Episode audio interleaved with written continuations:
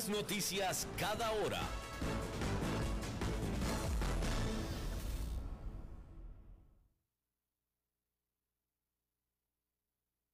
CRC 89.1 Radio y Cadena Radial Costarricense no se hacen responsables por las opiniones emitidas en este programa. Transcomer, puesto de bolsa de comercio, presenta a las 5 con Alberto Padilla.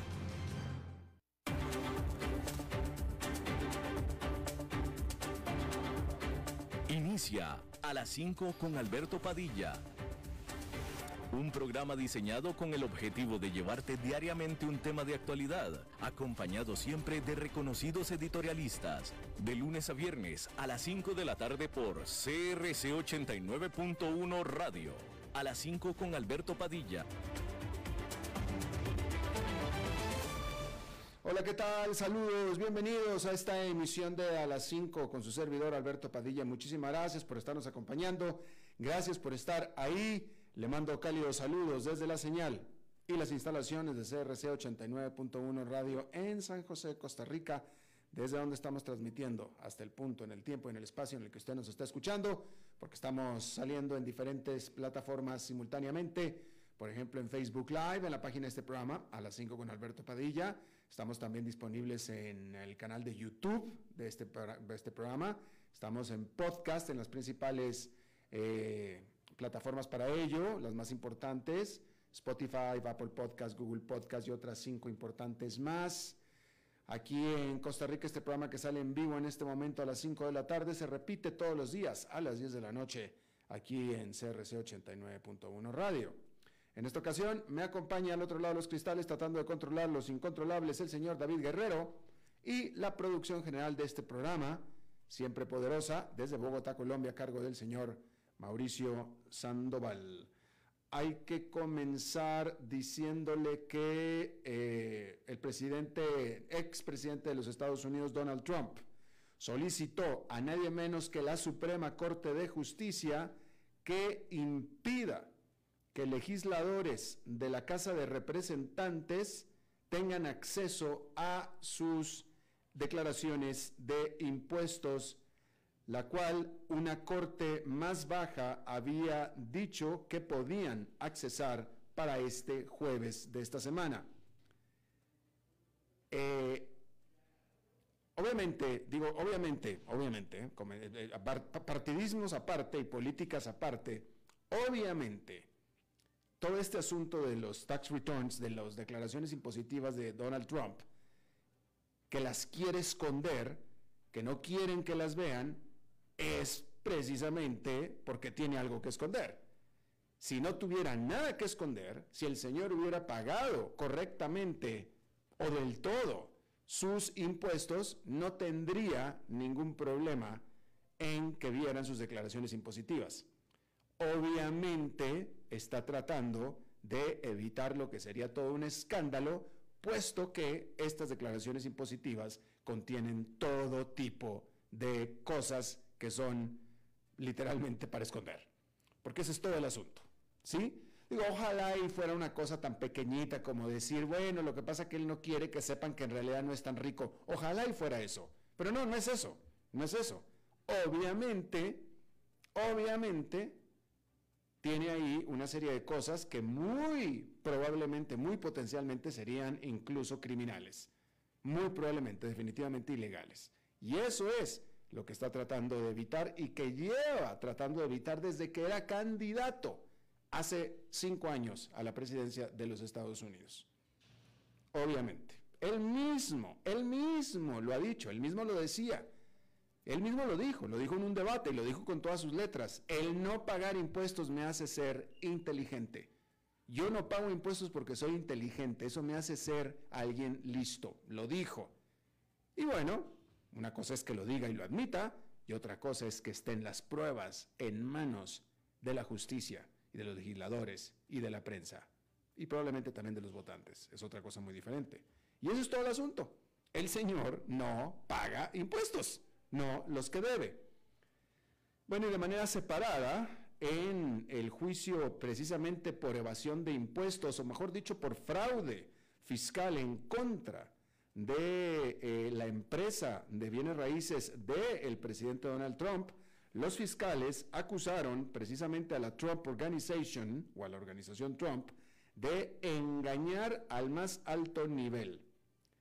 Y es que los abogados de la Trump Organization, ellos afirman que el único culpable en el fraude impositivo de la Trump Organization es quien cree. Pues el jefe financiero de la Trump Organization, no el jefe de la Trump Organization, que es Donald Trump.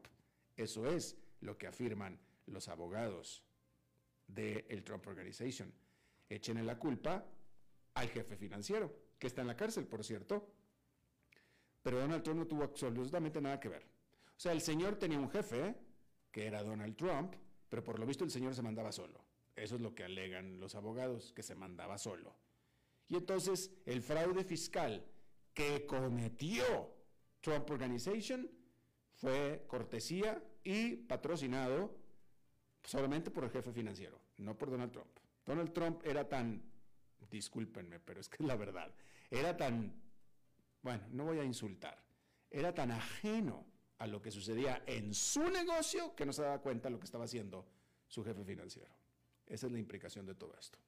Bien, Oficiales ucranianos dijeron que 12 buques cargando granos de Ucrania abandonaron los puertos de ese país justo como estaba planeado.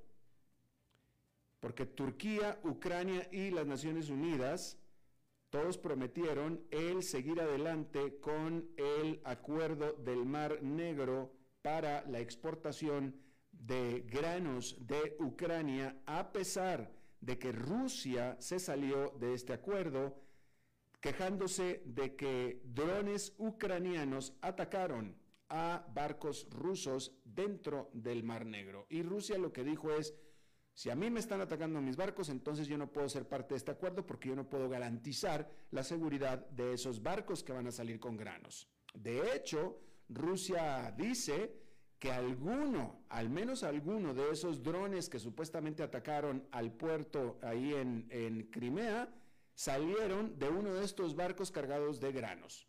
Eso es lo que afirman los rusos. ¿Sí?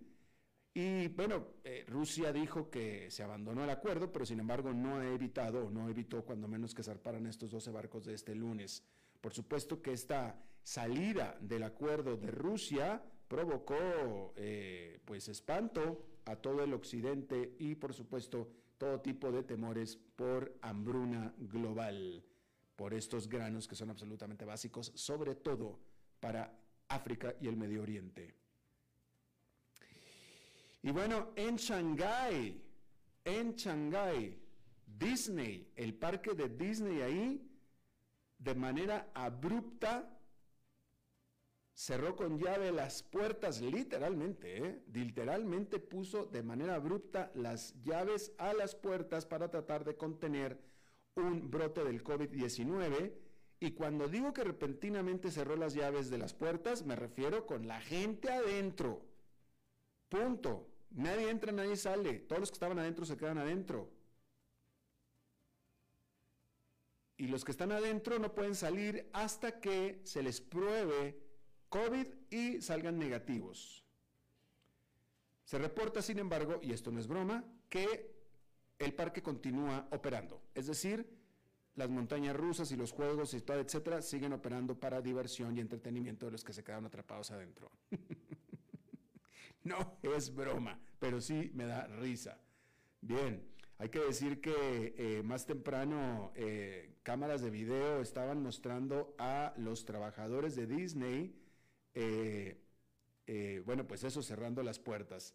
Y bueno, también hablando de cámaras de video, también se mostró a trabajadores de una, planta de ensambladora de iPhones en Shenzhou, en el centro de China, que estaban abandonando la planta, también eh, señalada por un brote de COVID-19. Y con esto hay que decir que China sigue mostrando señales de no dar ni un paso atrás en su política de cero COVID, a pesar de los daños manifiestos a su economía y que todavía perduran y a pesar de que China está presentando su peor año económico en décadas, gran parte causado por la política de COVID-0 y aún así simplemente no da ni un paso atrás. Hay que decir que la inflación anual en la eurozona alcanzó un nuevo récord durante octubre, explotando a 10,7% de acuerdo a Eurostat, que es el Buró de Estadísticas del bloque. Este salto fue en gran parte impulsado por los costos de la energía, los cuales han subido 42% en los últimos 12 meses, comparado con un 40,7% que aumentó a septiembre los costos de los combustibles. A septiembre fue 40,7, a octubre 41,9. Y estos datos, por supuesto que aumentan la presión sobre el Banco Central Europeo para aumentar sus tasas de interés de nuevo en su próxima reunión de política monetaria en diciembre. El Banco Central había aumentado las tasas en tres cuartos de punto porcentual la semana pasada. Eso es en Europa. En Estados Unidos hay que decir que un nuevo lote de datos de inflación que se publicó el viernes mostró que si bien los precios se mantuvieron incómodamente altos en septiembre, una desaceleración en el crecimiento de los salarios indica que se vislumbra algo de alivio, lo que es un desarrollo alentador para la Reserva Federal, que es el Banco Central, que está luchando para reducir la necia inflación más alta en 40 años.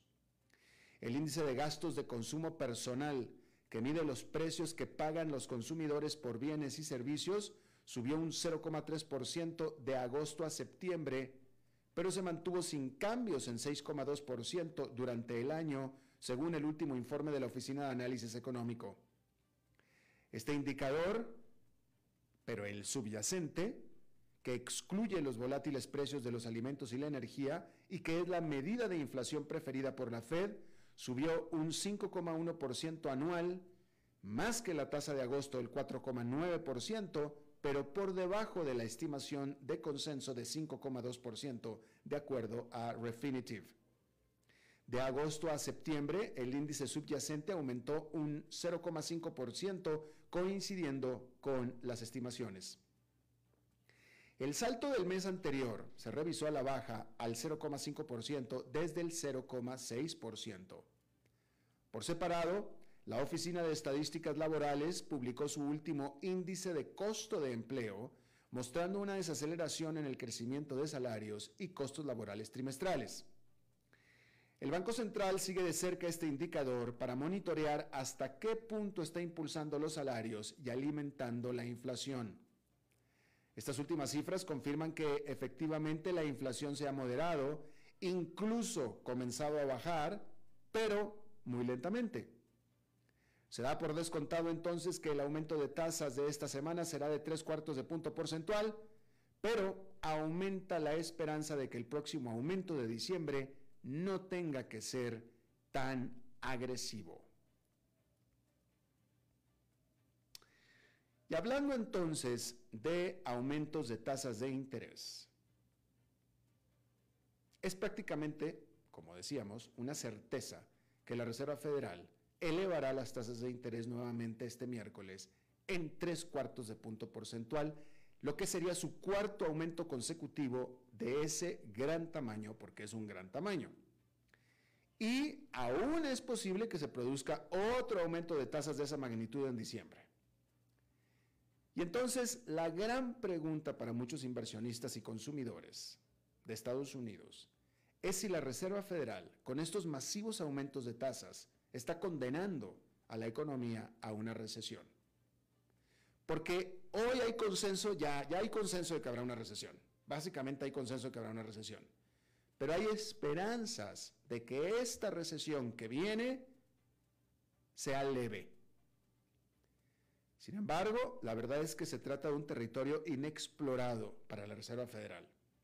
Porque los expresidentes de la Fed, Alan Greenspan, Ben Bernanke y la que es actualmente la secretaria del Tesoro y que fuera presidente de la Reserva Federal, Janet Yellen, nunca tuvieron que subir las tasas tantas veces seguidas en cantidades tan grandes, con todo y que hubo tiempos de crisis profunda como la del 2008. Por tanto, no están claras las consecuencias de todo este ajuste a la economía. El mercado de la vivienda ya está comenzando a mostrar algunos signos de tensión. Los rendimientos de los bonos se han disparado debido a la Reserva Federal y las tasas hipotecarias, que tienden a moverse junto con el bono del Tesoro de referencia a 10 años, se han disparado este año como resultado.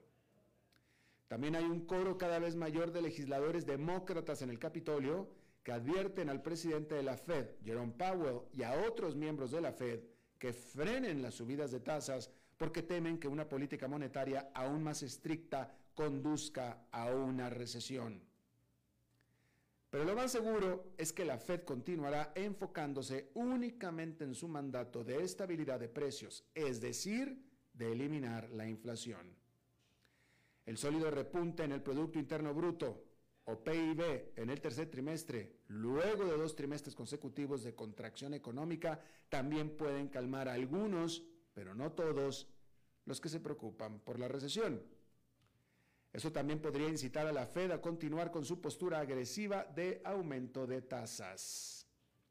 Incluso si dicha política corre el riesgo de precisamente causar una recesión en el futuro. La preocupación es que la Fed puede estar eligiendo observar más los datos económicos actuales y no está pensando lo suficiente en el efecto de retraso de sus aumentos de tasas existentes. Porque es posible que la inflación en la economía de los Estados Unidos aún no haya alcanzado su punto máximo, pero existe una creciente sensación de que estamos bastante cerca de eso.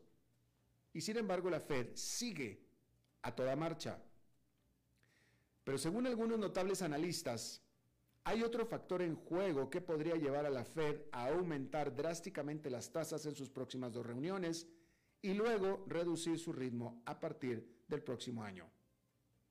Y es que cada año hay una rotación de presidentes regionales de la Fed que emiten votos en las reuniones de política monetaria del Banco Central.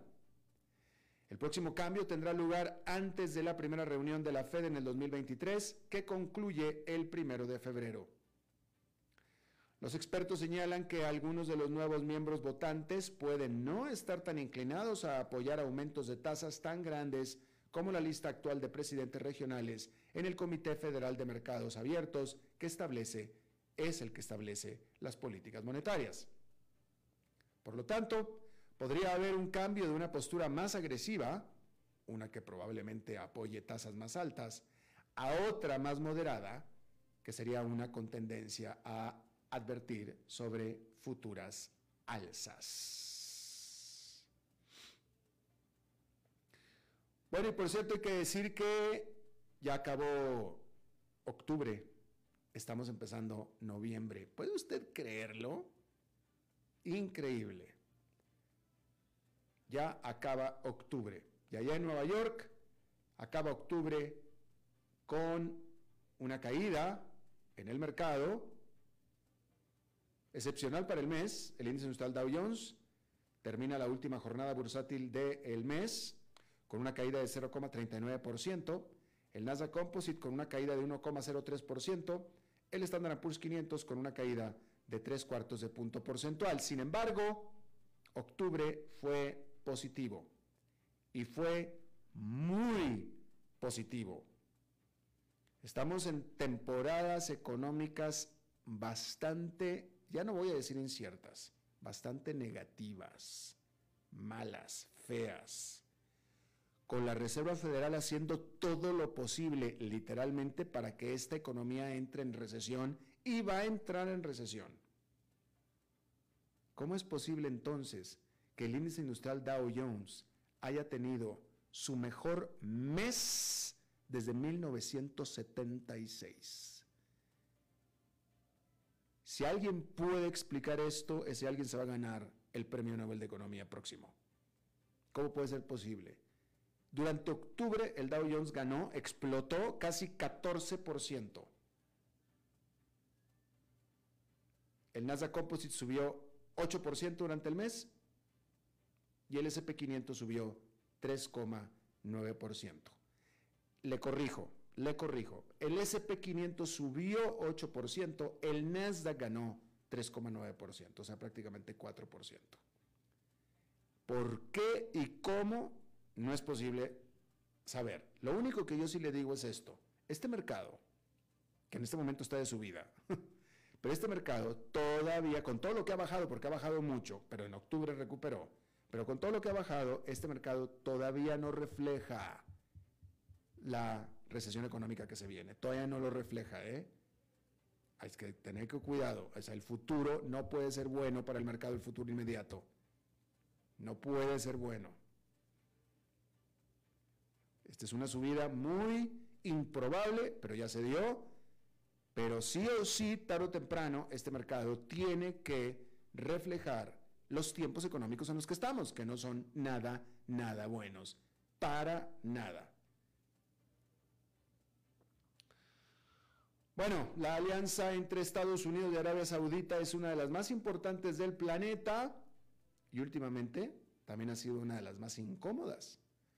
Funcionarios enfadados en Washington prometieron consecuencias, luego que a principios del mes de octubre, la OPEP, liderada por Arabia Saudita, recortara drásticamente la producción de petróleo, haciendo elevar los precios en las estaciones de servicio a solo unas semanas de las elecciones de medio término, afectando esto directamente al partido oficialista de Joe Biden, que es el demócrata, y también a él en lo personal. Además de que él personalmente fue a Riyadh, en Arabia Saudita, personalmente, a pedirle personalmente al príncipe de la corona que por favor no fuera a hacer lo que terminó haciendo. Los legisladores estadounidenses amenazan con tomar medidas que hasta hace poco tiempo eran impensables, como prohibir la venta de armas a Arabia Saudita y desatar al Departamento de Justicia para que presente una demanda por colusión contra Arabia Saudita y otros miembros más de la OPEP. Y los funcionarios saudíes, por su parte, están insinuando una represalia, incluido el remate de sus posesiones de deuda estadounidense, que podría tener un enorme efecto dominó en los mercados financieros y la economía real. De tal manera que lo que suceda a continuación es crítico. Si esta relación de décadas se convierte en una ruptura total, podría haber enormes consecuencias para la economía de todo el mundo, sin mencionar, por supuesto, la seguridad también de todo el mundo. Bien, ¿cómo puede ser? Vamos a hablar de Twitter, porque resulta que Twitter ya cambió de dueño y resulta que Elon Musk, el hombre más rico del mundo, presidente de varias compañías, será presidente de otra compañía más. Y entonces la pregunta ahora es, ¿cómo va a poder ser un Twitter propiedad de Elon Musk? Porque resulta que después de pasar meses tratando de salirse de su propia propuesta acordada para comprar Twitter, Elon Musk ya posee oficialmente la enormemente influyente plataforma. Y ahora entonces la pregunta es, ¿qué realmente hará Musk con Twitter? Ok, entonces podría ser, podría ser un gran cambio para la moderación de contenido, porque bajo la propiedad de Musk, Twitter podría revertir los pasos tomados para hacer que la plataforma sea más aceptable para sus usuarios más vulnerables, generalmente mujeres, miembros de la comunidad LGBTQ y personas de color, según expertos en seguridad. Musk ha dicho que Twitter, bajo su liderazgo, tendrá políticas de moderación de contenido más indulgentes. Dijo Musk en una entrevista en abril, en caso de duda, que se quede el mensaje. Si es un área gris, diría que dejen que el tweet exista. Pero obviamente en el caso de que haya mucha controversia, no necesariamente querrá promocionar ese tweet. Podría haber un desbloqueo de cuentas. El cambio más sorprendente, más pronto, podría provenir de quién está y quién no está permitido en Twitter, propiedad de Musk. Porque Musk ha dicho que cree que Twitter debería ser más renuente a eliminar cosas y muy cauteloso con las prohibiciones permanentes. Eso podría significar que una larga lista de controvertidas figuras de extrema derecha y teóricos de la conspiración, entre otros, pronto encontrarán su camino de regreso a la plataforma. Musk, por su parte, se ha centrado en traer de vuelta a uno de los ex usuarios más destacados de Twitter, nadie menos que el expresidente Donald Trump. Twitter ahora tiene un propietario con una historia errática, hay que decir esto porque eso es importante, ¿eh? de que Twitter ahora tiene un propietario con una historia errática y controvertida en el propio Twitter, porque Musk tiene una reputación mixta en la industria tecnológica. Sin duda, definitivamente es uno de los innovadores y empresarios más ambiciosos y exitosos de la postera, mejor dicho, quise decir de esta era, pero también se ha ganado la polémica y típicamente desde su propio perfil de Twitter, donde tiene más de 100 millones de seguidores. A lo largo de los años, Musk ha tuiteado afirmaciones sin sustento sobre el COVID-19 e hizo una vez una, una, acusación infundada a un hombre que ayudó a rescatar a los niños de la cueva en Tailandia, diciéndole que él era un depredador sexual. Le dijo literalmente en inglés pedo, de pedófilo, pedo.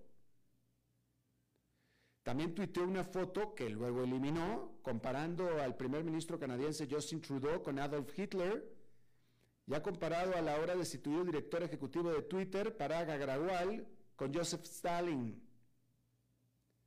También fue a través de Twitter que se metió en problemas con las autoridades bursátiles de los Estados Unidos, hablando cosas confidenciales de Tesla, que es una compañía pública, del público, y se metió en tremendos problemas, al grado de que se determinó que no volviera a tuitear sin tener un abogado de Tesla al lado.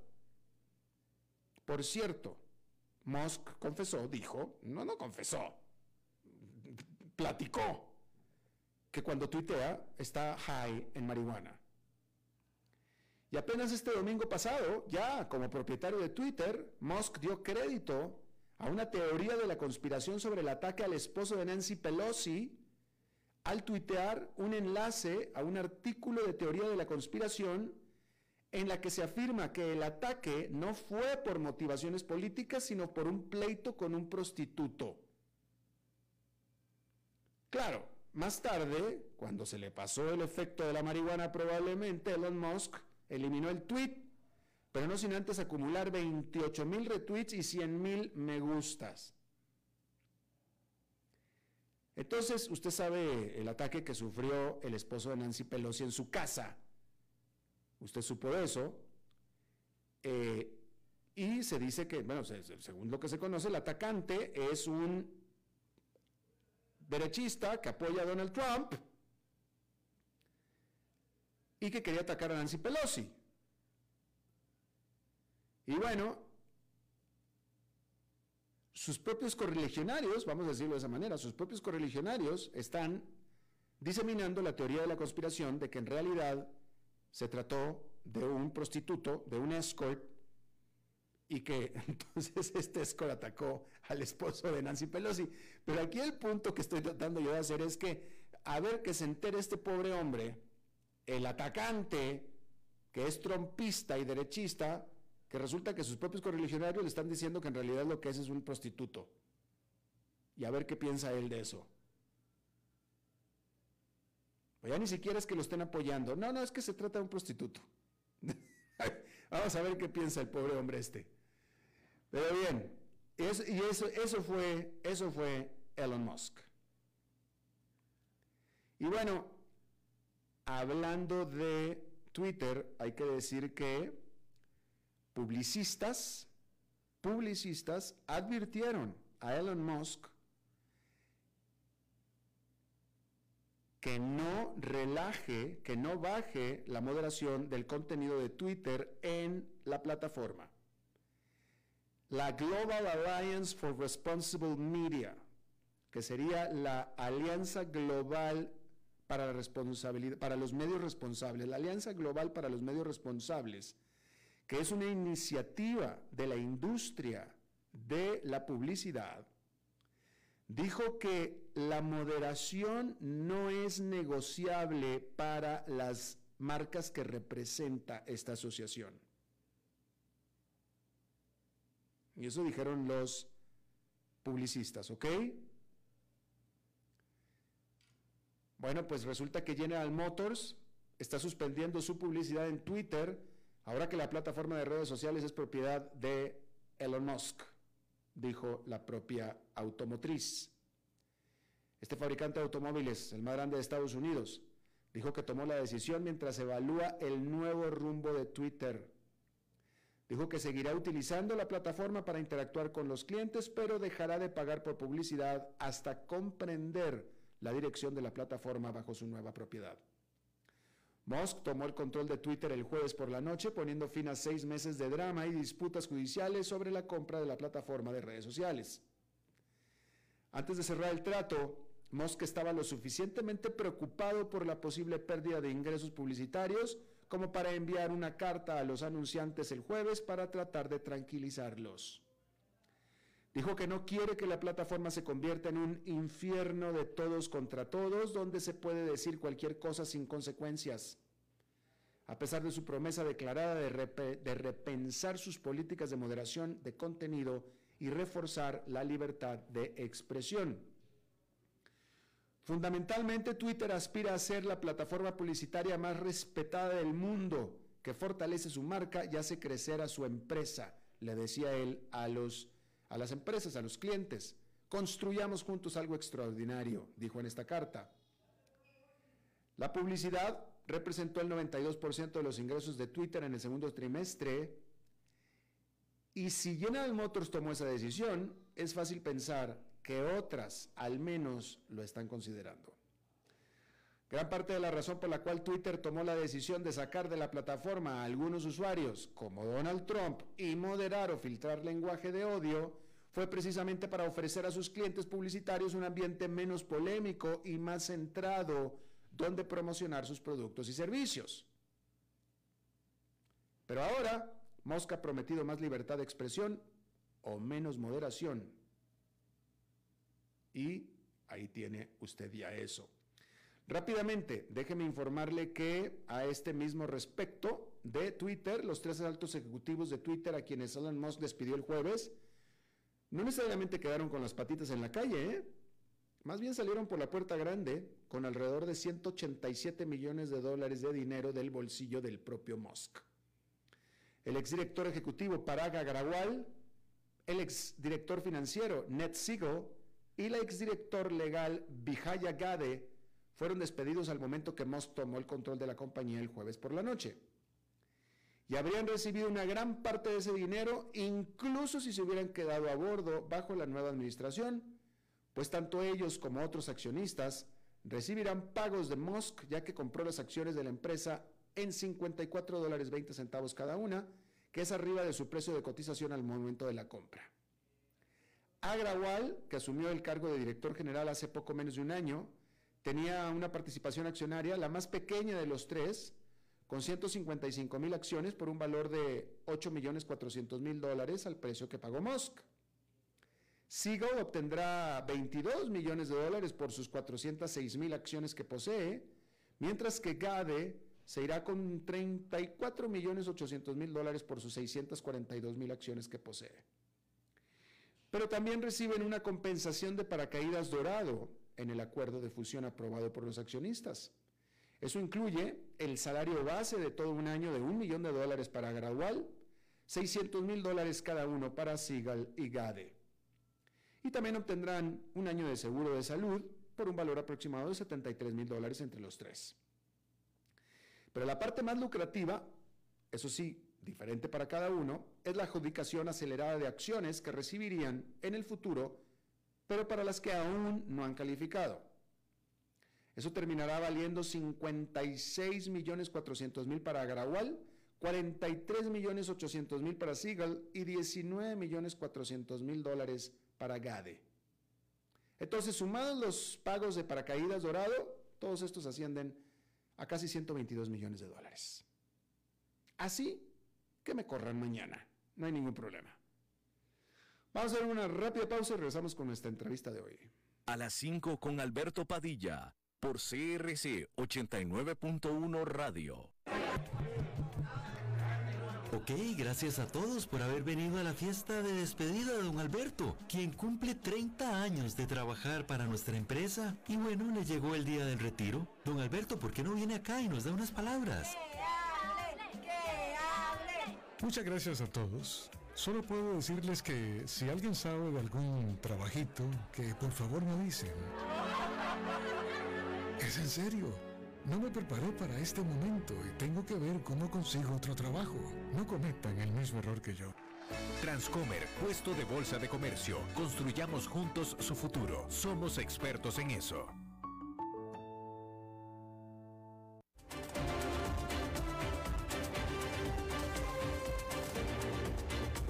Seguimos escuchando a las 5 con Alberto Padilla.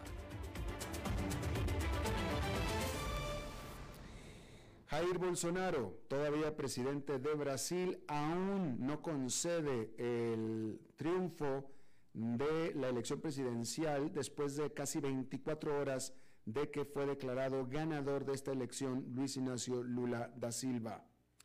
Bolsonaro sugirió todo el tiempo que estuvo en campaña que eh, de fraude electoral podría definitivamente influir en el resultado de esta elección, por supuesto aumentando los temores eh, sobre una transferencia pacífica del poder en caso de que él perdiera, cosa que sucedió. Y es que el problema, vaya, eh, la óptica es que Lula ganó solamente con el 50,9% de los votos y Bolsonaro perdió con casi el 50% de los votos. Vamos a hablar de esto. Está con nosotros Gustavo Segre, analista político y económico internacional, académico tanto en Argentina como en Brasil, analista de ambos países. Gustavo, me da gusto saludarte de nuevo. Gracias, el gusto es mío en escucharte nuevamente. Muchas gracias por el llamado. Eh, nada, al contrario, gracias por atenderlo. Eh, esta es fechas en este momento todavía Bolsonaro no ha conseguido, ¿cierto?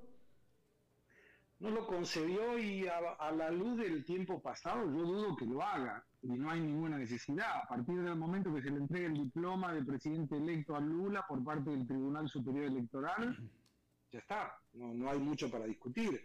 Eh, se especulan en redes sociales aquí en Brasil como que habría una reunión de las Fuerzas Armadas y que Bolsonaro estaba esperando la auditoría de las Fuerzas Armadas pero eso es más especulación también que otra cosa, porque no hay ninguna información oficial, ni de la Casa de Gobierno, eh, ni de las redes sociales del presidente, ni de la prensa, de manera que estamos eh, a la guarda de dos situaciones, o que no lo reconozca, lo que no cambia nada, más allá de demostrar ser un mal perdedor, eh, o que lo reconozca a pesar de la demora, y bueno, valioso es, él afirmó que iba a conocer el resultado, que iba a reconocer si había ganado o había perdido, esto lo dijo el, el viernes, a la salida del último debate. Así que no especulamos con que haya algún problema. Eh, ok, pero déjame te pregunto, eh, hasta ahora ha seguido, ah, vaya, es que es, imposible hablar de esto sin hacer paralelismos con lo que sucedió en Estados Unidos cuando perdió Donald Trump. Eh, Bolsonaro, a 24 horas de distancia, ha cantado fraude, ha dicho que lo defraudaron o no ha dicho nada. No, no dijo nada, ni mm. que lo habían defraudado, ni que habían hecho fraude, ni que aceptaban la derrota, nada, absolutamente nada. Silencio. Silencio de radio, no hay ninguna información, nada. Ya.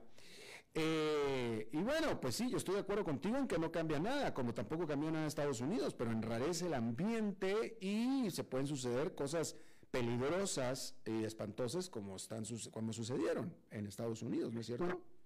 De hecho, aquí en 16 estados provinciales hubo corte de ruta por parte de los camioneros, defendiendo la, posibilidad del fraude y que no iban a aceptar el resultado. Y el resultado es democrático y la Constitución dice que 50% más un voto es presidente. Así es. Lo, curioso, Alberto, es que cuando vos analizás el motivo por el cual Bolsonaro pierde las elecciones, te das cuenta que del millón novecientos mil votos de diferencia entre uno y otro, la gran mayoría proviene del nordeste. De hecho, fue la única región de cinco en que Lula ganó. En el resto Lula perdió. Pero por ser una cantidad muy grande solamente en el estado de Bahía, donde su capital es Salvador, para, para situar a, los oyentes, eh, la diferencia de Lula con Bolsonaro fue de 3 millones y medio de votos. Entonces ahí solamente en ese estado provincial ya eligieron al presidente. ¿Y, cómo interpretamos esto? Bueno, eh, que sirve para el socialismo o el populismo de izquierda generar pobres, mantener los pobres pero con esperanza para que sigan votando la posibilidad de dejar de ser pobres. Y esto se da no por una cuestión peyorativa. Los estados del nordeste, donde Lula ganó por absoluta mayoría, son los que tienen mayor índice de analfabetismo, son los que tienen peor índice de desarrollo humano, son los que tienen peor índice de educación y los que tienen la menor renta de Brasil. Y esto explica, inclusive, que están gobernados desde el regreso a la democracia por el Partido de los Trabajadores de Lula. O sea, el que no los deja salir de la pobreza, él los sigue votando para que sigan en la pobreza. Pero eh, sociológicamente difícil de entender, técnicamente fácil de ver. Ya, claro. Eh, eh, Lula Silva toma posesión el primero de enero próximo. Eh, ¿Cómo llega a la presidencia en términos de alianzas o apoyo en el Parlamento, en el Congreso? Flojo, porque la mayoría es conservadora y responde a Bolsonaro. tendrá que hacer algunas alianzas con el denominado centrón, aquí los partidos del centro, que son muchos, y luego de eso ver de qué manera consigue eh, y va a conseguir, si lo consigue, apoyo para cuestiones sencillas, porque si hay un cambio de, constitución, por ejemplo, para revocar la ley laboral, la ley sindical, el techo de gastos, que son, fueron realizados por reforma constitucional, no va a tener el apoyo de Bolsonaro y sus aliados, con lo cual no lo podrá hacer. Así que llega a un gobierno bastante complicado desde el punto de vista de la gobernabilidad, salvo que se siente con Bolsonaro y negocie con él. Con el propio Bolsonaro. Eh, eh, Lula, eh, Lula fue presidente ya dos veces, ¿no es cierto? Esta sería la tercera. Esta la tercera. ¿Puede, después de esta tercera, puede reelegirse una cuarta vez consecutiva? Va a tener, va a tener 82 años. Técnicamente podría, lo veo grande para él. Ya, ya, ya, ya. Eh, y bueno, entonces, eh, ¿qué, vaya, tú no eres político, pero ante esa circunstancia con la que llega Lula al poder, ¿qué le queda? ¿Qué, cuál será su margen de maniobra? ¿Qué podría hacer? ¿Qué, ¿Qué sería lo más inteligente de hacer en los próximos cuatro años? Fortalecer las cuestiones sociales que se manejan con la mano izquierda y mantener la política económica que se mantiene con la mano derecha. Lo que yo denomino el presidente violinista ejecuta con las dos manos. Y eso creo que le hará bien, porque ya lo hizo en los primeros dos gobiernos, exacto, exacto, fue bien. Y ahora con una composición del Congreso tan rígida, me parece que puede ser un buen camino para que además cubra las carencias de Bolsonaro, pero mantenga las eficiencias de Bolsonaro. Bueno, eh, sí, ok, porque sí hay que decir que efectivamente como presidente de Brasil, Lula da Silva fue bastante centrado como presidente interno de no haber sido por los casos de corrupción, hubiera sido un excelente presidente. De acuerdo, de acuerdo con eso, definitivamente. Em, y bueno, eh, entonces eh, queda Bolsonaro en una posición muy fortalecida para ser un fuerte opositor. Absolutamente, inclusive con poderes como para, si negociado en la Cámara de Diputados poder hacer un juicio político, porque tiene mayoría siempre en el Senado, puede pedir el juicio político de los miembros de la Corte que le han hecho la vida imposible o del propio presidente Lula. Hacerle lo que le hicieron a Dilma. Sí, pero para eso tiene que haber una justificativa legal. Dilma la dio, incumplió la ley de responsabilidad fiscal. Lula no es Dilma y no es tonto. Dilma sí lo era, ¿ah?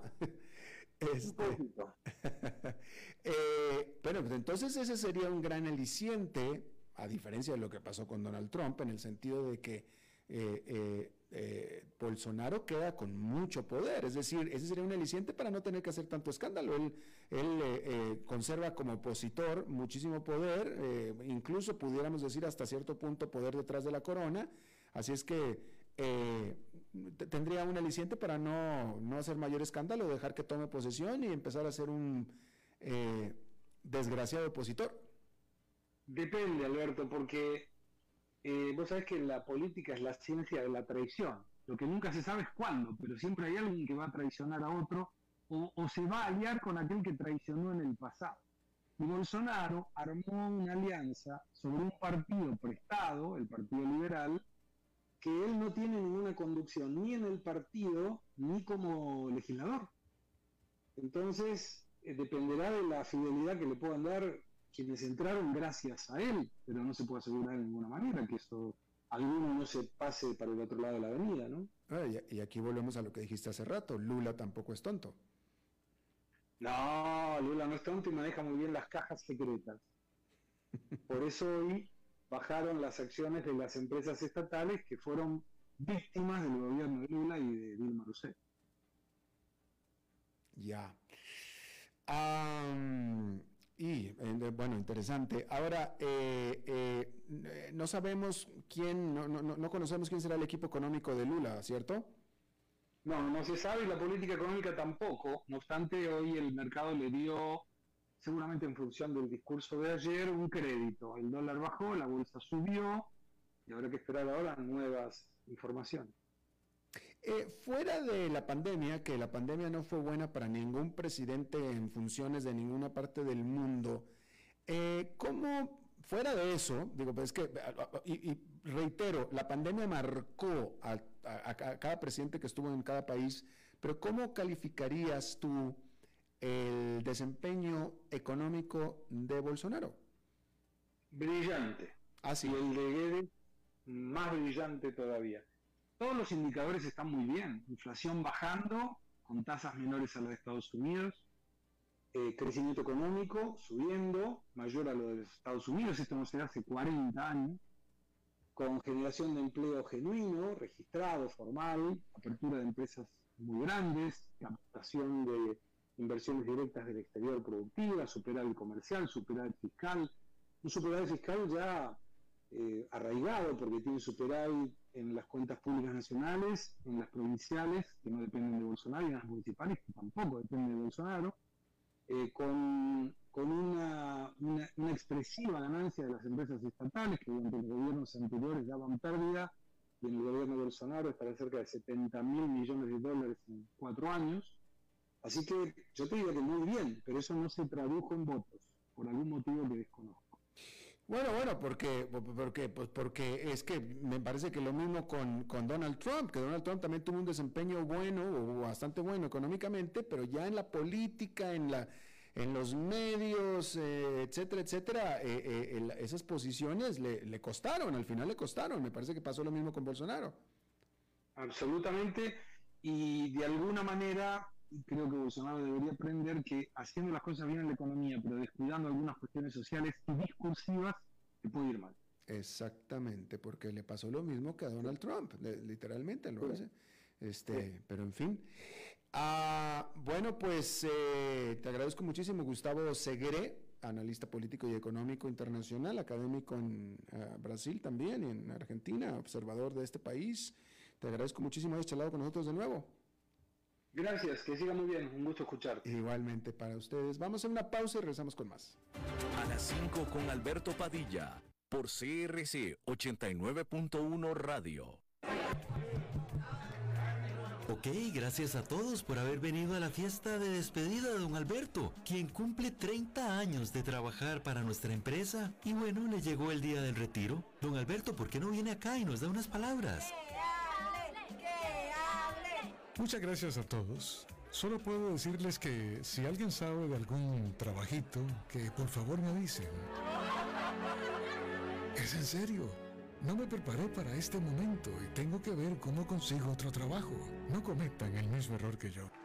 Transcomer, puesto de bolsa de comercio. Construyamos juntos su futuro. Somos expertos en eso.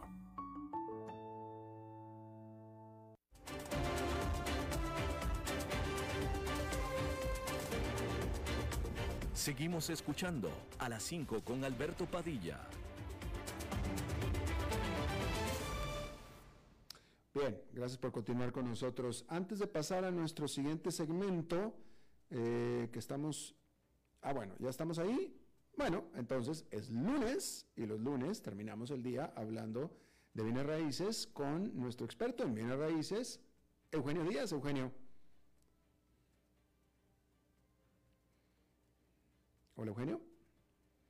Alberto, ¿qué tal? Buenas tardes, ¿cómo te va? Bien, bien, adelante. Hola, Alberto, buenas tardes. Adelante, Eugenio. Gracias, gracias, Alberto. Bueno, yo les quiero hablar el día de hoy en esta sección de los bienes raíces, estimado Alberto, sobre la importancia de la lectura y revisos catastrados y los estudios de registro. ¿Me escuchas, Alberto? Sí, señor, adelante.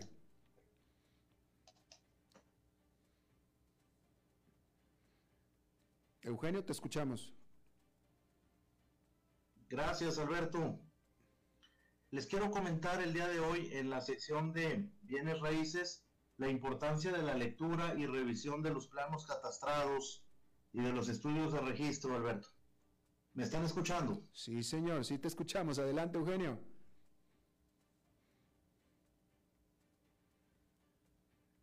No. No. En primer lugar, a entender que la información lleva un bien inmueble en Costa Rica. Esa información se encuentra en el Registro Nacional de Costa Rica. Y la información la encontramos de todas las propiedades que hay en el país en dos departamentos independientes entre sí, dentro del Registro Nacional,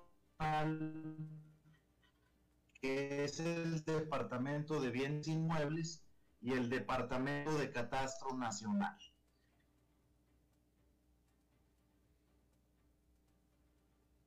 A ver, no, bueno. No, no, entonces, este, no, no, no, no, dejémoslo, dejémoslo. Eugenio, tenemos una mala, mala, mala conexión, definitivamente. Eh, eh, no, no, tenemos una mala conexión. Eh, bueno, pues Eugenio Díaz, te agradezco muchísimo. Buen intento, pero en esta ocasión la, la, tecnología no, no, nos ayudó. déjeme entonces, bueno, pues antes de cerrar, déjeme, vuelvo al tema de Twitter, al tema de Twitter, al tema de Elon Musk y al tema de la intención de la libertad de expresión y de, aflojar las medidas de moderación de, eh, actuales que tiene Twitter y de las quejas al respecto por parte de los publicistas. Hay que recordar una cosa, porque este, evidentemente Elon Musk ni, vaya, vaya, déjame lo digo de esta manera, los que están en contra de la moderación del el contenido de los tweets en Twitter y en otras redes sociales, se les olvida cuál es el problema de origen. ¿Sí?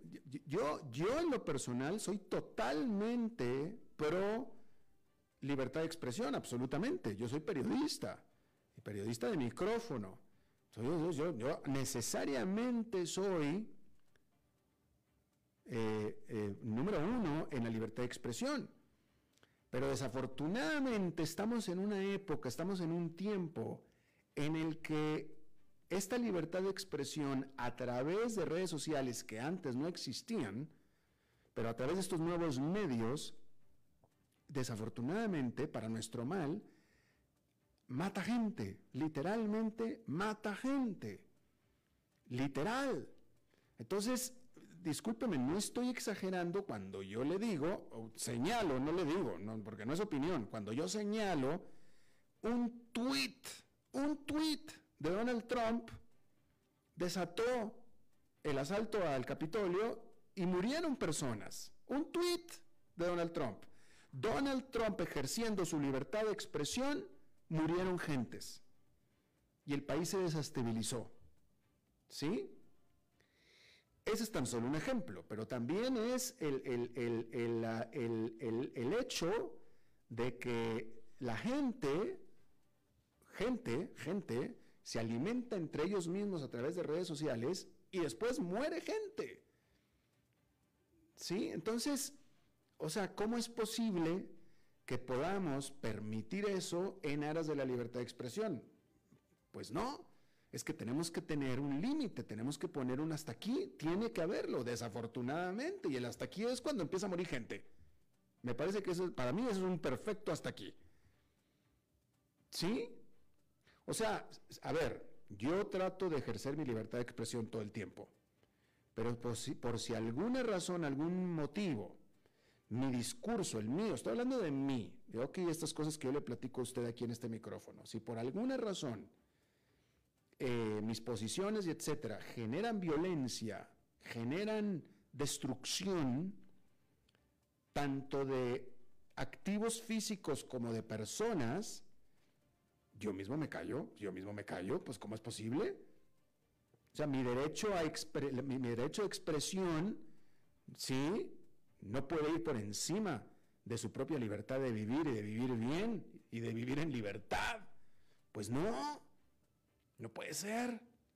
Y ese es el origen, por, por, eso se hizo necesario el asunto de la moderación de contenido en las redes sociales. No es algo, no fue una cosa de ideología y de gente conservadora o de gente mocha. No, no, es que se tuvo que hacer, no había remedio. Y eso es con lo que se va a encontrar. Mire, don, eh, eh, eh, Elon Musk se va a encontrar con eso también. Se va a encontrar con eso. Porque es que esa es la realidad. Y sí, porque es grave. Yo, no quiero que haya mordaza a la libertad de expresión. Yo no quiero, pero reconozco, reconozco que es necesario, desafortunadamente. Es necesario. ¿Sí? O sea, pues es el problema. Digo, yo, yo, yo, yo, yo apoyo la libertad de expresión de alguien que diga, abajo los gays, ok, pues puedes pensarlo, pero si eso genera violencia contra las personas gays, no, no puedo permitirlo, no puedo, discúlpame, no puedo, cállate, no lo digas, estoy hablando de, vaya, ¿no? O sea, pues, si, si, si, si, si tu libertad de expresión le cuesta su bienestar a alguien, pues entonces tenemos un problema con la libertad de expresión. Y eso es lo que está pasando en estos momentos. Bien, ahí lo tiene usted. Eh, eso es todo lo que tenemos entonces ya por esta emisión. Muchísimas gracias por habernos acompañado. Espero que termine su día y su mes de octubre en buena nota, en buen tono. Y nosotros nos reencontramos en 23 horas, que será ya noviembre. Que la pase muy bien. A las 5 con Alberto Padilla fue traído a ustedes por Transcomer, puesto de bolsa de comercio. Construyamos juntos su futuro. Somos expertos en eso. Acompáñanos a la cena de gala Pro Ayuda Construcción del Seminario Redemptoris Mater, Nuestra Señora de los Ángeles, que estará ubicado en Santo Domingo de Heredia, jueves 17 de noviembre, Club Unión, 7 y 30 de la noche, 200 dólares por persona y música en vivo con el tenor Joaquín Iglesias. Hace tu donación por Simpe Móvil 83 12 16 17. Patrocina Club Unión. Invita. Cadena Radial Costarricense.